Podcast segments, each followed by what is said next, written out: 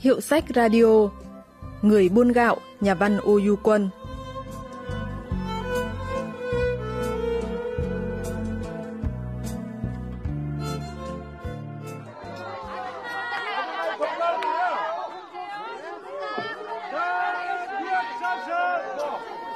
Chợ ngũ cốc đông đúc, tấp nập kẻ bán người mua từ sáng sớm. Vì là chợ phiên, năm ngày mở một lần, nên nhiều người trông ngóng lắm. Người thì xông ra giành chỗ ngồi, người mồ hôi ròng ròng, khuân và đổ từng bao tải gạo. Người hết giá rẻ, người kêu đắt đòi giảm giá gạo. Người ngậm cả bao tải vào miệng mà nhận gạo. Giữa một mớ hỗn độn như vậy, có người nói Gạo này là tốt nhất. Anh lấy mấy đó ạ?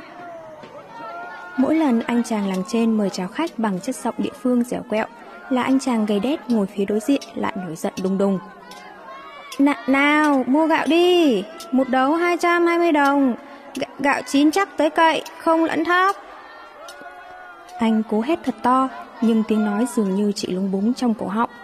Tiếng được tiếng mất, không thể đỏ lại so với anh chàng ở làng trên kia. Chuyện ngắn Người buôn gạo của nhà văn U Du Quân xuất bản năm 1956 kể về anh chàng buôn gạo gầy gò, bị anh chàng ở vùng trên lấy mất khách trong ngày chợ phiên Nhà phê bình văn học Chon So-young giới thiệu bối cảnh tác phẩm. 오유건 작가는 1955년에 작품 활동을 시작했고 약 40년간 250여 Nhà văn Uyugon bắt đầu công bút từ năm 1955 và kể từ đó ông đã ra mắt hơn 250 tác phẩm trong suốt hơn 40 năm qua. Ông là một trong số ít nhà văn kiên định theo đuổi đề tài văn học nông thôn. Lời Inaju tỉnh Nam Gia La, nơi mình sinh ra làm bối cảnh, ông đã khắc họa những phong tục và cuộc sống của vùng nông thôn rất chân thực Ông cũng khắc họa những người nông dân nghèo bằng cái nhìn đời nhân ái. Cũng trong tác phẩm này, nhân vật chính là một người buôn gạo. Naju có lợi thế về mặt địa lý cho nông nghiệp và canh tác lúa đã được phát triển từ thời cổ đại. Do đó, đây cũng là vùng bị chiếm đoạt gạo nhiều trong thời kỳ thuộc địa của Nhật Bản.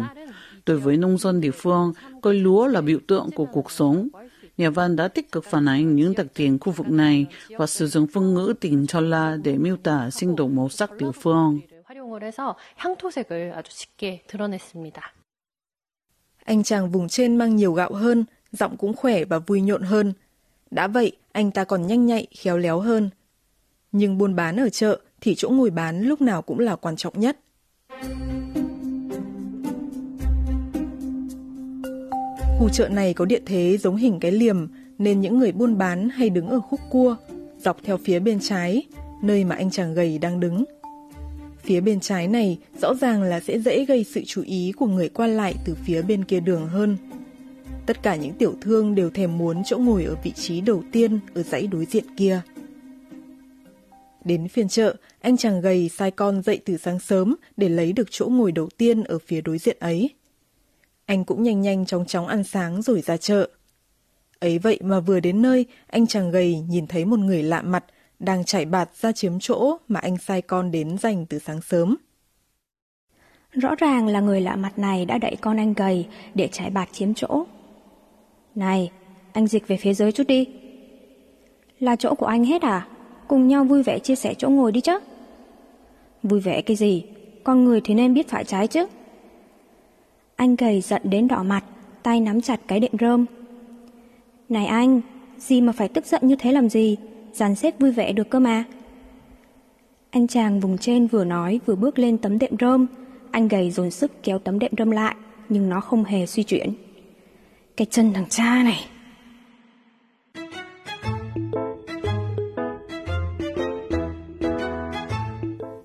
Anh gầy bực lắm rồi, định kéo ống quần của phía đối phương, nhưng anh chàng vùng trên vẫn dậm chân tại chỗ, không hề nhúc nhích. Cái anh này, làm gì vậy? Tưởng tôi là con bù nhìn à? Nói thế rồi, anh vùng trên dùng chân đẩy vai anh gầy. Anh gầy loạn trọng ngã về phía sau, chẳng hiểu sao nước mắt cứ tràn ra. Xét về thể chất thì đúng là anh không đấu lại được với gã kia. Anh chợt nhớ mình có con dao chuyên xén bao để bên cạnh, thế là anh cầm lên luôn. Những người buôn bán xung quanh liền lao vào ngăn. Thằng kia, mày đánh nhầm người rồi nhé. Mày từ đâu đến mà đòi đánh dân bản địa vùng này hả? Đã vậy là còn không hề tỏ hối lỗi, lại còn đánh dân bản địa hả? Cuối cùng, anh gầy vẫn bị lấy mất chỗ đẹp. Người mua thì nhìn ngay thấy sạp gạo của anh vùng trên nên cứ vào đó hỏi mua. Hết buổi sáng đến gần trưa, anh gầy chỉ bán được hai đấu gạo, trong khi anh vùng trên đã bán được hai bao đầy. Anh gầy tức tối đến quán cơm canh lòng, uống cạn bát rượu gạo.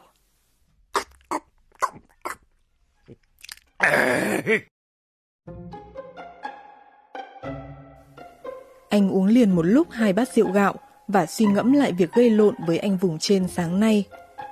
Đáng nhẽ mình phải vòng chân mà kẹp lấy chân hắn, rồi lấy tay tóm cổ. Nhưng mà chân mình gầy như chân chim, khó mà kẹp chân hắn được. Rồi cái tay khẳng khiu này nữa, chắc gì đã vít được cổ hắn. Này thím, cho một bát rượu nữa nào. Anh gầy càng bực, càng tu rượu tợn hơn. Nhưng anh cũng không say. Đúng lúc đó thì anh buôn muối có biệt danh là chân cò bước vào. Anh gầy rủ uống rượu cùng và kể lại chuyện buổi sáng, có thêm mắm thêm muối một chút cho gầy cấn.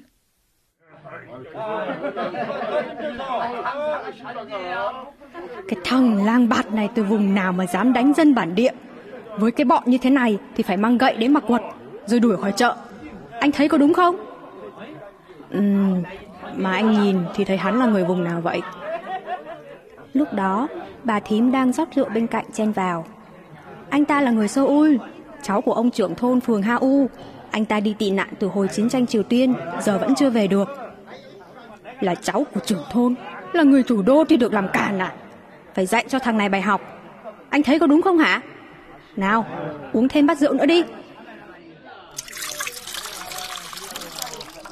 Anh chân cò cầm bát rượu rồi từ từ đứng dậy. Này, ngồi nghe chuyện thêm đã chứ.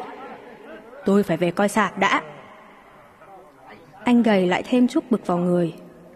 Cái thằng đẻo, ở cùng làng với nhau mà nghe chuyện cũng không thèm nghĩ đến việc ra đòi chỗ giúp mình. Đi mà không bênh mình lấy được một câu. Anh gầy lại quay sang dãy bày, kêu gọi sự đồng tình với vị khách cũng quen mặt ngồi bên cạnh.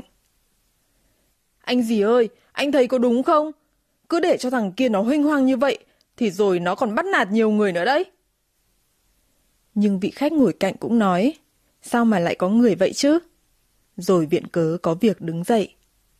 Anh gầy đang mong có người bên mình, ra dạy cho anh vùng trên một bài học. Anh kể hết với người này đến người khác, nhưng chẳng được ích gì, lại quay về chợ.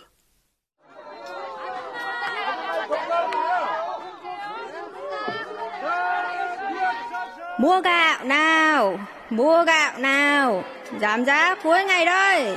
Một đấu 220 đồng, gạo chín tới cậy đây. Lúc này, anh gầy đã ngà ngà say nên cứ gân cổ mà hét thật to. Anh vùng trên nhìn sang, khẽ nhếch miệng cười. Thấy thế, anh gầy chỉ muốn chạy lại mà cắn một cái vào mũi hắn. Mà anh biết có chạy lại cũng chẳng đỏ sức lại. Cái vai hắn to bè thế kia, cái cổ dày như cổ rùa, nhìn đã thấy như bị đè nặng lên người rồi. Cái thằng này dám cười hả? Cứ để coi.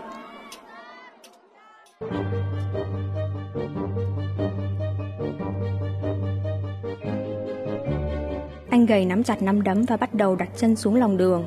Anh cũng không biết mình đi đâu, định làm gì. Bước chân vô định. Cái thằng này, mày cứ liệu hồn đấy. Nước mắt cứ giàn ruộng trào ra, khiến anh chẳng nhìn thấy gì phía trước. Anh gầy đi lang thang một lúc thì gặp Okbo là người cùng làng. Okbo thân hình vạm vỡ, khỏe khoắn, nên ai trong làng cũng muốn làm cùng anh ta. Anh gầy gặp được Okbo thì mừng lắm, liền kéo vào quán rượu để than thở. Cái thằng chẳng biết trên dưới gì cả. Hôm nay tôi bực lắm, không chịu được nữa rồi. Okbo nghe kể cũng tức giận đấy, nhưng lại nhớ đến việc mình cứu một người hàng xóm bị đánh rồi suýt bị kiện. Thế là anh ta viện cớ có việc phải ra ngoài một chút. Anh gầy cứ tưởng Okbo đi gọi thêm người đến đánh nhau cùng, nhưng ngồi chờ đến lúc trời tối mà không thấy bóng dáng anh ta đâu. Anh gầy lại thất thểu bước ra ngoài đường.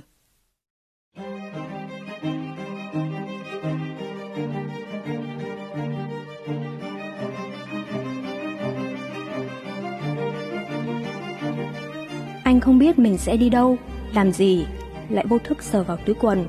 Có con dao nhỏ trong đó. Được rồi, anh dừng bước, tìm một nhà nào đó có đá mài. Phải đâm cho thằng đó một nhát vào bụng mới được. Anh gầy mài dao sắc rồi trở về chỗ cũ. Bấy giờ, mọi người đang dọn bạt. anh vùng trên cũng đang rũ đệm rơm. Con anh gầy trước khi đi ngủ cũng chạy ra đón anh như thường lệ. Anh vùng trên đi lại phía này.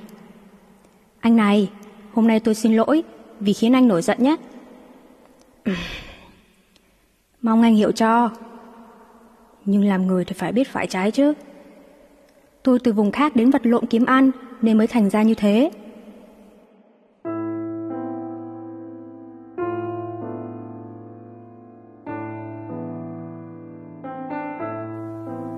Thì đói nên người ta mới phải làm liều. Cảm ơn anh, thế chúng ta uống với nhau chén rượu anh nhé. Đi thôi anh. Anh gầy ngập ngừng một chút rồi nói với con. Này, con về nhà trước đi nhé. Nhà phê bình văn học Chon Soyoung bình luận về thông điệp cuối tác phẩm. 집안의 가장인 주인공은 자신과 다르게 장사를 잘하는 이 윗녀의 사내를 미워해요. Anh người phải lô sinh kế cho cả gia đình. Thấy anh vùng trên buôn bán rồi hâm mình thì anh tức tối, khó chịu lắm. Nhưng ngẫm lại, con giận này thực ra không nhằm vào anh vùng trên mà là cuộc sống nghèo khổ, là thực tại tâm tối xung quanh anh.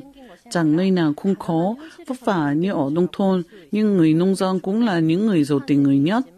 Con giận đã lên tới đỉnh điểm rồi, nhưng khi thấy con ra đón, lại thấy anh vùng trên xin lỗi, anh rồi liền dặn con về xóm.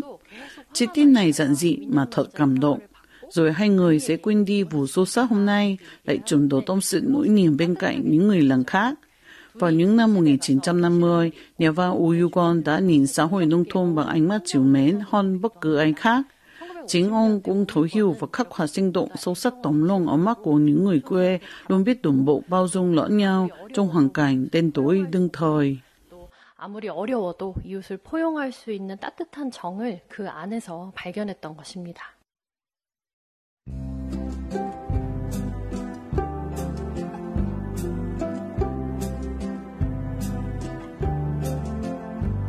Các bạn vừa tìm hiểu chuyện ngắn Người buôn gạo của nhà văn Ô Yu Quân. Chuyên mục Hiệu sách Radio xin kết thúc tại đây. Xin hẹn gặp lại các bạn vào thứ ba tuần sau.